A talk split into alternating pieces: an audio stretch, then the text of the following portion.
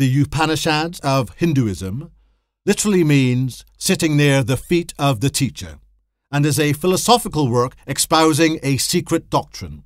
The name itself refers to the secret knowledge acquired by sitting near the master.